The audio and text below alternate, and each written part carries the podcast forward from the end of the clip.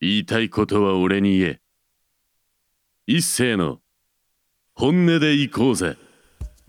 皆さんこんばんは、一斉でございます、えー、本音で行こうぜのお時間がやってまいりました、えー、くがつもにじゅうしちにち、えー、くがつ最後の放送でございます、えー、さんねんめラストということですかね。まあ来週からまたしれっとあのー、継続しますけど、あとタイうんそうですね、だからタイトルコールも変える変えるとかどうしようかなって言ってたんですけど、やっぱり一応そのまま行きますわ。うん、もうそのまま行きますわ。うん、めんどくさいから、うん、あの言うにこと書いてそれかっていう、えー、ツッコミを待ってますよ。はい、お前はそういうことを本当に平気で言うよなっていうツッコミを待ってるラジオですから。来週は、まあ、先週もお話した通り、あの来週からに週ね、俳優の中司孝之さんと田中伸二さん、あのご登場でございますので。男さんにんでまたわちゃわちゃやってやりますよ。はい、もう楽しみだ収録が本当に。まあいろいろね、おまけもちょっとやりたいなっていう話をね、事前にちょっとこうお話をしてまして、まあその辺でこう面白いものができるといいなっていうふうには思っておりますよ。で今週はですね、まあ今までのコメントを振り返ろうかなと、メッセージも振り返ろうかなっていうふうに思ってましたね。にせんにじゅうにねんのじゅうがつからにせんにじゅうさんねんくがつまでいただいたその YouTube とかのコメントとかメッセージとかをまた、まあ、コメントと、まあ、振り返ろうかなというふうに思ってます。懐かしい話とかをね、まあ、してもいいじゃないっていう感じなんですが、あとはまあ、まあ、ちょっと先週言った問題作っていうのは何だろうかっていうのは、まあ、バービーですよね。うーん、アメリカ映画のバービー人形をモチーフにしたコメディバービー、うん、いろいろ エスエヌエス では盛り上がってました。その映画オッペンハイマーとの、まあ、コラボということでね、すごいこう品のないことをやりやがったみたいな、しかもそれが公式がそれに乗っかりやがったみたいなね。でただの、まあ、二次創作ネットミームにもう本当にその悪意も何もないバカなネットミーム、まあ日本人は怒りますよ、日本人は怒り狂いますよ。まあそんなことで、まあ、映画が見られなくなるっていうのがすごく悲しいなと思いましたね。バービーめちゃくちゃ面白いんですよ。これがまたなんだろうね、こう面白い面白いっていうと怒ってくる人もいるかもしれないですけど、まあでも面白いんでね、やっぱり、まあ、劇場行けとはもう言わないですよ。もうくがつも終わりますから、まあ、劇場じゃなくてもいいし、まあ、なんか見る機会があればね、一回 見, 見ていろいろ考えてほしいっていう作品になってました、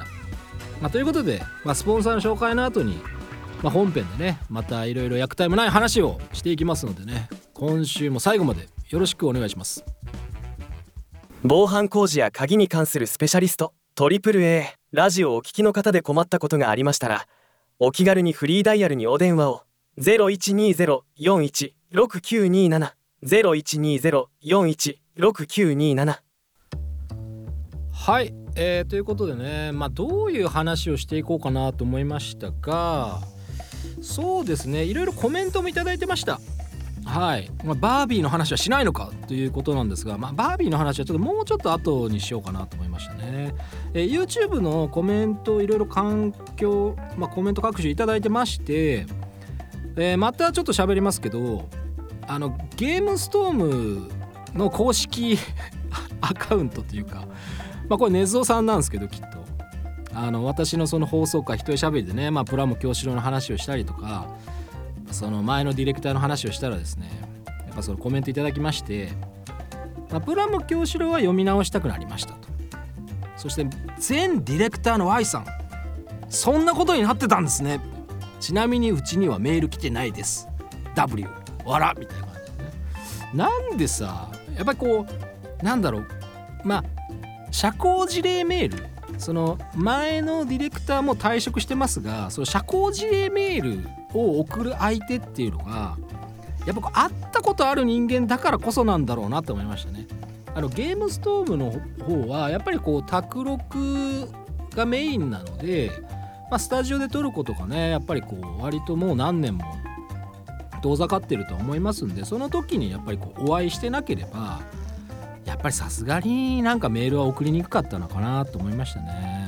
まあ、僕はもうねそのゲストの方とスタジオで撮りたいなっていう時はもう来てましたから、まあ、ディレクターのねその時の Y さんもいましたし、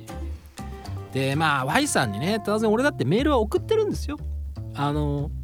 まあこういうことやってますよっていうことに対してあそれは頑張ってくださいと、なんかあればね、まあ、ラジオとかでね、まあ、紹介するとかしないとかみたいなこうむにゃむにゃっとしたこうメールを流しましたが、返信は一個もないんだよね。うんほんとさ、まあ、返信がないのはいいんだけどさ、会社のプロフィールにそのなんだっけなんかそのまあ、タレント事務所みたいなのやりますって言ってる割にはタレントもまだ追加されてない。この放送されてるタイミングではねコスプレイヤーとか VTuber とか一人でも追加されてることを、まあ、祈らないですね別に、うん、祈らないですね。僕は別にそんなにその業種に興味がないので、うん、まあ俺にできることはないなってことをラジオで言ってきましょうかね。まあ散々そのはちがつの放送でもいじくり倒しましたが、どうせ聞いてねえんだからさ、なんで俺のラジオ聞いてないやつのことをそんな心配しなきゃいけねえのかっていう話に、まあ、なっちゃいますんでね。まあそういうもんですよ、うん、やっぱりこうねコメントいただける方とかメッセージいただける方とかね、やっぱり エスエヌエス で書いていただける方っていうのはまあ宝ですな。まあラジオの友は真の友とも言いますし、まあ本当にねいいですね、助かりますね本当に。あとはですね、えー、これが YouTube のあそうですねこのやっぱりこうプラム教師郎のガンプラ会やりましたが、えー、っとですねこれこちらはですねフルフルさん、川崎のピアニストですね。この方 エスエヌエス 結構ね人気あるんですよ、えー、ガンプラは手に入らなかったですね。やっと売ってたと思ったらガンダムの武器セット買わなかったですが、えー、あとバービーボーイズは当時好きだったレベッカと重なり聞かなかったですが、スマホで YouTube が見られるようになってから目を閉じておいでよは見てますよ。コンタさんとの交互に入るボーカルいいですよね。そうなんですよね。いやいいんですよねやっぱり、うん、分かる人には分かるけど、もう世代は絶対一緒だよね。うん世代は絶対一緒。えー、とあとですねこれ紹介してもまあいいと思いますけど、あの以前ゲストに出ていただいた萩尾志乃さんがあのコメントを私が、まあ、ラジオ一人会の時にあったのにコメントいただいてまして、まあのっけからスタートした時に、まあ、とりあえずインボイスはクソだみたいな話をした回があったんですけど、えー、萩尾志乃さんから、えー、インボイスについてはハゲ同してしまいます誰がハゲだみたいなコメントを返してきましたけど、まあ、あの別にそれはネタですからね。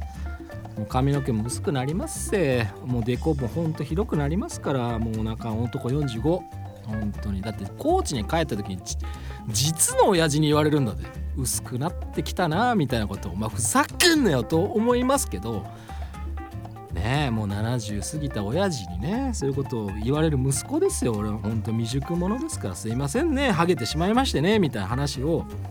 してますからね。やっぱそういうことはね良くないですね。またネガティブな方が言いますから、まあこういうことを言うとあれですけど、あまだ聞いてる人っているんだなっていうのがすごく確認できますよね。結構その、まあ、配信アプリやってた時代からのその何でしょうつながりでねラジオに出ていただいたりでもしましたけど、まあ萩尾志乃さんは僕ライブも行ったりはしてるんですが、最近はちょっと行けてなかったのでまたちょっとこう鷲尾幸太さんとのねこうコラボのライブとかにも顔を出したいなというふうに思います。まあ鷲尾幸太さんもねもうゲストに出ていただいて、まあ、ゲームの話やら音楽の話、あとはやっぱりね赤羽のピアノマン、まあ、崎芝さんをつなげてくれた男ですから、うーんまあ結局それにも段階があるんですよ。結局その調布 エフエム 時代に、まあ、出ていただいてた安倍直子さんとかもそうだし、今 YouTube でねライブ活動あの歌やっぱやってますから、やっぱ安倍さんのねジャズシンガーとしてのあの歌唱力とかやっぱすごい綺麗だし、やっぱりいい声してるんですよね。まあ綺麗な声してますよやっぱ。あとやっぱ萩尾志乃さんはやっぱ歌唱力っていうかその迫力もうまいとか下手とかっていうのもどうでもいいんです。あのどうでもいいっていうかそのうまいに決まってんだから。みんな、まあ、人前で歌う人たちうまいに決まってんだから、そこっていうのは評価の対象とかじゃないんです。やっぱりそのいかにその心に響くか、その脳に響いてくるか、その音圧を感じるかっていうのがライブの醍醐味ですから。いや素晴らしいですよ本当に。萩尾さんもね、阿部直子さんも素晴らしいです。うん、まあ、いろんな人ねまたゲスト来ていただきたいというふうに思ってますので、まあそうですね、そのラジオ生活そのものはごねんめに突入、川崎 エフエム はよねんめですけど、また過去にね出ていただいた方とかもまたやっぱり聞いていただいてるんであれば、またちょっとこう宣伝がてら来ていただきたいなと思います。昔に比べれば少しはね川崎の人も聞いてるラジオになってくれたんじゃないかなって。時間はかかりますけどね、あの別に特にこう人気者とかね、そういうすごくためになる、面白くてためになるとかってことをやってるわけじゃないんで、まあだからそういうところでいけば徐々に徐々に聞いてくれてる人は増えてるなというふうに思いましたから、時間がかかるんですよ、あの何でもっていうのは自分に言い聞かせてますね。はい。あとはですね、えーとこれがあそうですね、やっぱり青山さんがねもうまだねコメント来ますよ。えー、これねはじめさんという方からコメントいただいてたんですが、めちゃくちゃよく聞く声なのに青山さんがピックアップされた番組とかあまりないから、これは貴重と。そうなんです、貴重でしょ貴重でしょまあよく俺も呼んだよとか思うの、本当に本当怖いもん知らねえなっていうの本当に思いましたね。そこは本当ある意味こうまあいいとこでもあるんですけど、バランス感覚がね大事ですから、これは貴重な回になってると思いますよ。にどめはないねにどめまあ間宮さんとも話しましたけど、ね、はい、あとはねやすこさんからもまた来てますね。あのーえー、伊勢様間宮康弘さんの回で喋りすぎたってラジオで何回かトークしてらっしゃるの聞きました。伊勢さんはおしゃべりのプロでいらっしゃるから、喋りすぎたっていうのは私にはあまりピンときませんでした。これからも抜群の滑舌で耳に心地よい素敵な声を聞かせていただくのを楽しみにしております。いや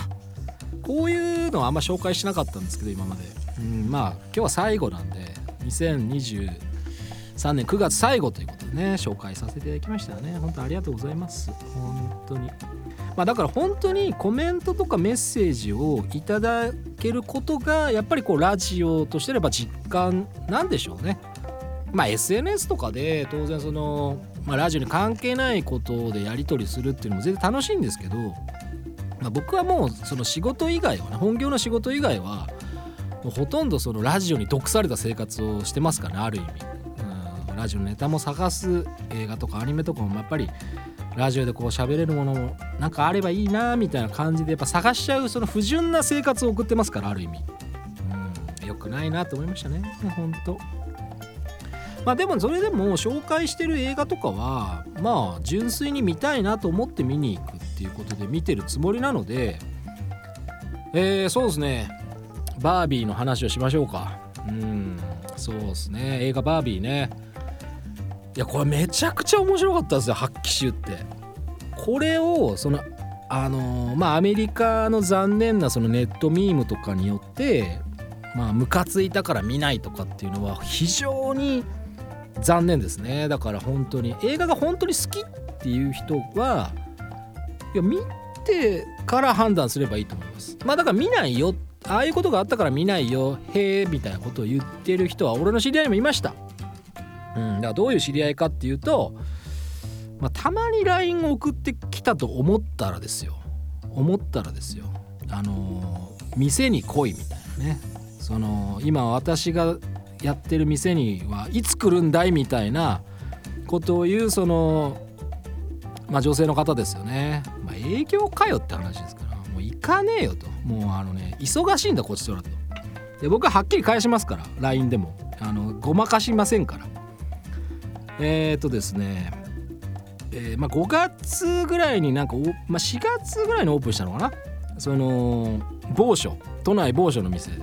にオープンした店でね、あの、まあ、ラウンジと言われるとこなんですけど、そうですねこうオープンしてまあこうオープンし私の店がオープンしましたと。近くに寄って来てくださいみたいな。うんまあただ近くにねこう知り合いの店がありますから、まあ、そこに行った時ぐらい顔出しますわって言ったのがまあ今年いちがつ、まあ、にがつの頭ぐらい。そこからですねしがつ今年のしがつくらいに連絡が来まして、最近その知り合いの店には行ってないんですかみたいな。うーんいや行ってないっすねみたいな、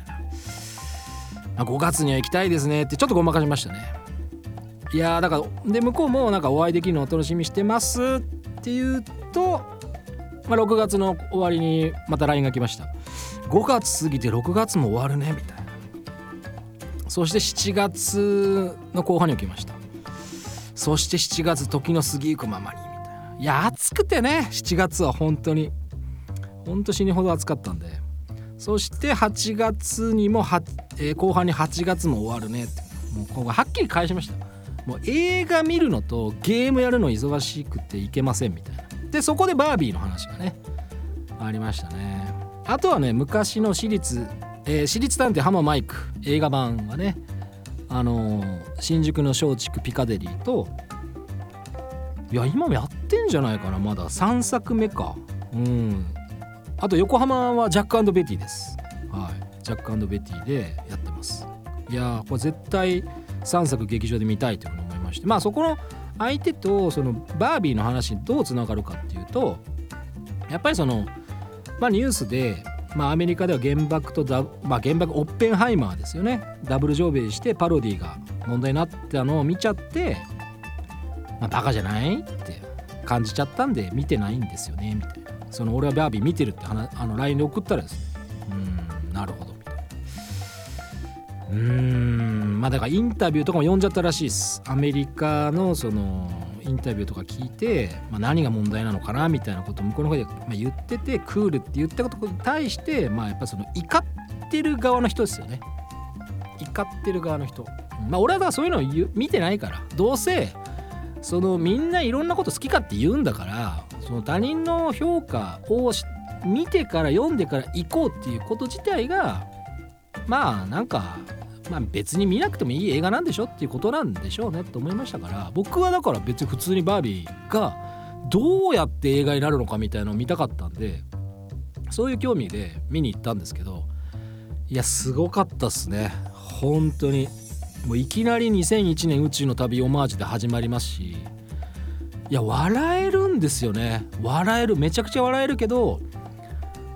笑って笑えるけど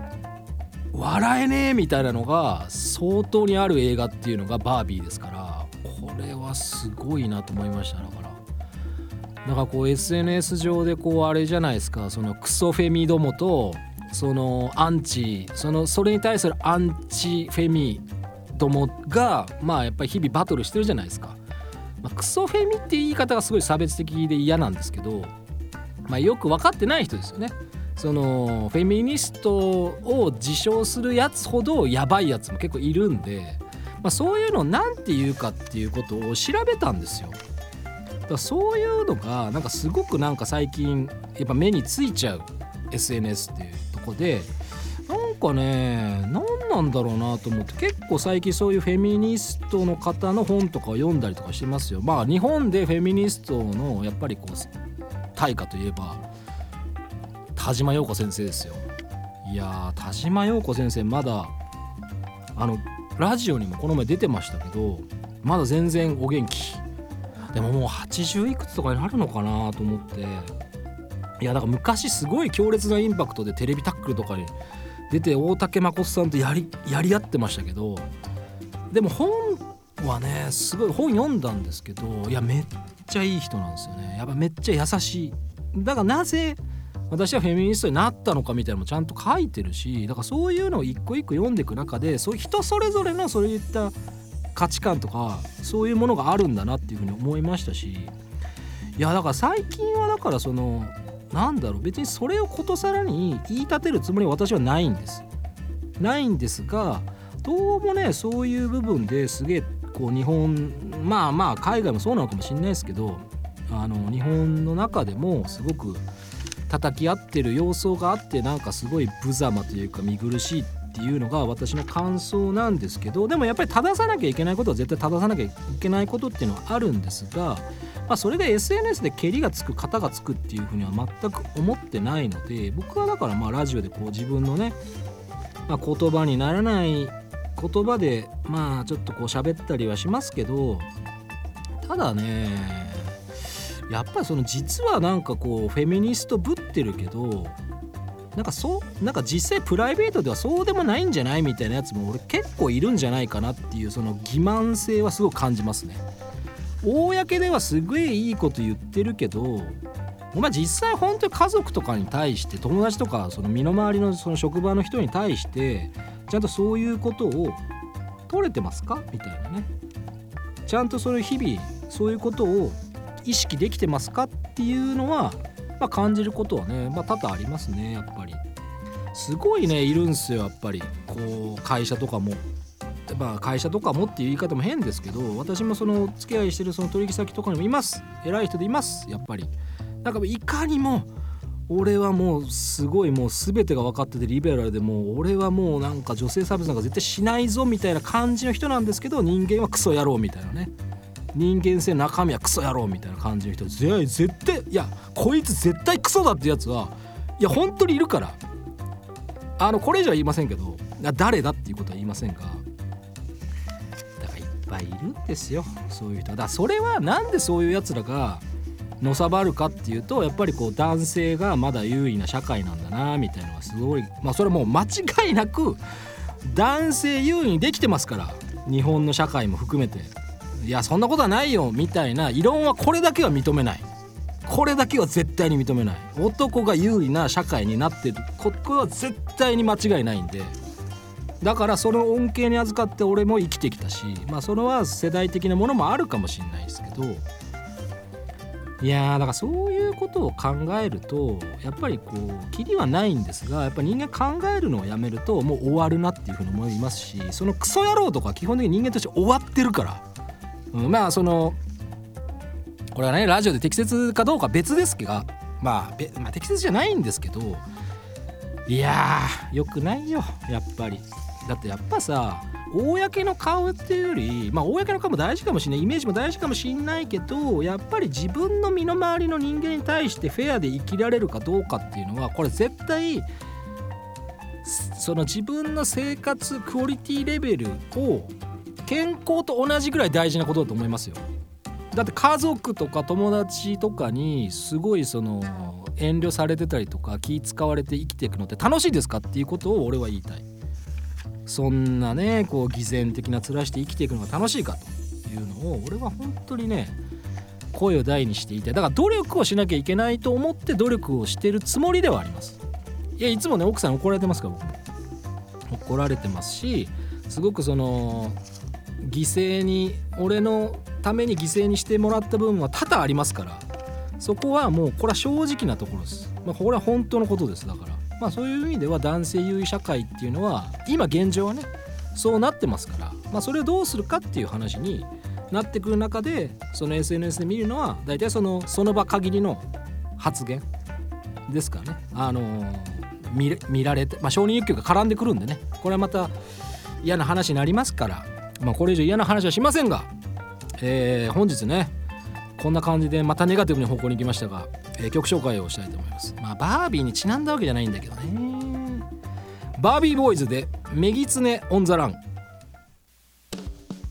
はい、えー、くがつの放送もねいよいよ終わりが近づいてまいりました、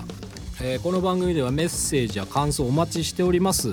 えー、メールアドレスは本音アットマークミュージックハイフンバンカードットコム、本音の綴りは エイチ オー エヌ エヌ イー。過去の放送アーカイブは YouTube、Spotify、Amazon Music 等で聞くことが可能でございます。あのぜひ YouTube とかはあのチャンネル登録はしてほしい。あのこの番組をリアタイで聞けとは言わないです。 YouTube でもいい、 Spotify でもいい、 Amazon Music でもいい。ポッドキャスト、各種ポッドキャストは、まあ、フォローしていただければあの、まあ、通知はいかないかもしれないですけど、日々更新されて、なんかおまけみたいなラジオも更新されてますから、あのアーカイブいろいろ聞きたいなっていう方はえー、ぜひフォローの方よろしくお願いします。うーん、ミソジニーってなんぞやみたいな話をしたかったんですけど、まあだからバービーはそういうものを、まあ、基本的にうまくまとめてましたね。うまくまとめてましたねすごい。だからね、これ男も女も楽しめる、関係ないで、男も女もっていうとあのー、トランスの方はどうなんだっていう話もあるかもしれないですけど、みんな楽しめる作品になってましたよ。なってました。なんでこの話をしようかなと思ったのは、その以前そのやっぱり YouTube のコメント欄に、まあ、ゲストで出ていた方に対してあの、まあ、見つけたんでしょうね、ネットで。俺のラジオ出てる、そうコメント来ましたよ。ミソジニストを番組に出すなみたいなコメント来ましたよ。まあ俺がはっきり言うのは、お前だって絶対分かってないし、お前だってそんなことを書くこと自体がミソジニストの極まれりだろうこの野郎が、みたいな風に思いましたから、このラジオでいろいろ喋りたいなと思いました。まあ内面的なものとか潜在的なもの、いろんなものがあります。まあじゅうがつね、こうジェンダーフリーな感じのラジオにしたいと思います。いや無理だろうという感じなんでね、またあの心改めていきたいと思いますので、また生き延びてお会いしましょう。ありがとうございました。